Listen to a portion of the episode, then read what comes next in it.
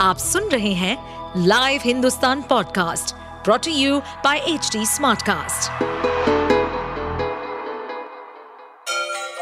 Ganga किनारे बसे राज्य उत्तर प्रदेश की खबरें पॉडकास्ट में आपका स्वागत है इस पॉडकास्ट में हम सुनेंगे छोटे शहर इटावा से लेकर राजधानी लखनऊ, चमड़े के शहर कानपुर और राम की नगरी अयोध्या जैसे सभी शहरों से जुड़ी राजनीति, विकास, मनोरंजन दल बदल फरेब और अपराध जगत की सभी खबरें कांग्रेस महासचिव प्रियंका गांधी लोकसभा चुनाव लड़ेंगी या नहीं, और लड़ेंगी तो किस सीट से, इस चर्चा के बीच शिवसेना उद्धव गुट के नेता संजय राउत ने प्रियंका गांधी को लेकर एक बड़ा बयान दिया है।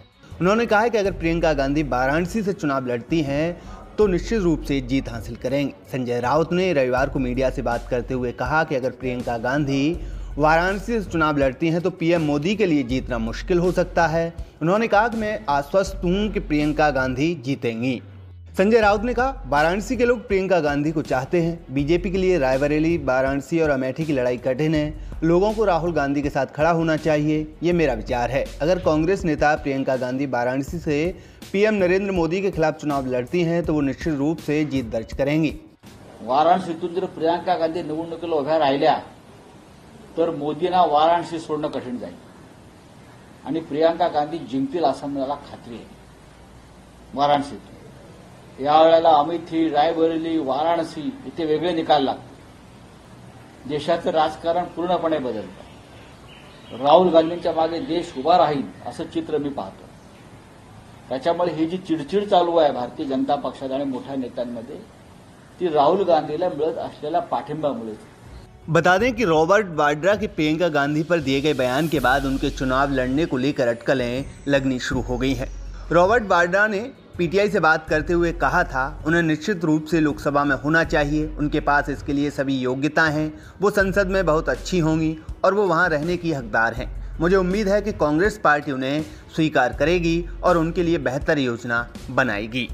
रॉबर्ट वाड्रा के इस बयान के बाद तमाम राजनेताओं की ओर से प्रतिक्रियाएँ सामने आ रही हैं। संजय राउत के साथ ही कांग्रेस नेता उत्तराखंड के पूर्व मुख्यमंत्री हरीश रावत ने भी कहा कि प्रियंका गांधी में जीतने और पार्टी को जिताने दोनों की क्षमता है। हरीश रावत ने कहा, करोड़ों लोग प्रियंका गांधी को संसद में देखना चाहते हैं, लेकिन फैसला उन पर और पार्टी के नेतृत्व पर निर्भर करता है। बता दें कि 2019 के लोकसभा चुनाव के दौरान भी प्रियंका गांधी के चुनाव लड़ने की चर्चाएँ तेज थीं। प्रियंका के वाराणसी से पीएम मोदी के खिलाफ चुनाव में उतरने की बात कही जा रही थी, लेकिन आखिरकार पार्टी ने अजय राय को मैदान में उतार दिया था। उस वक्त पार्टी ने कहा था कि अंतिम फैसला खुद प्रियंका ने लिया था। आप सुन रहे थे हमारे पॉडकास्ट उत्तर प्रदेश की खबरें।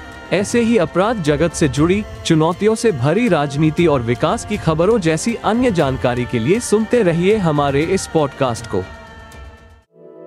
इस पॉडकास्ट पर अपडेटेड रहने के लिए हमें फॉलो करें एट एच डी हम सारे मेजर सोशल मीडिया प्लेटफॉर्म पर मौजूद हैं और ऐसे पॉडकास्ट सुनने के लिए log on to W W W dot H D smart cast dot com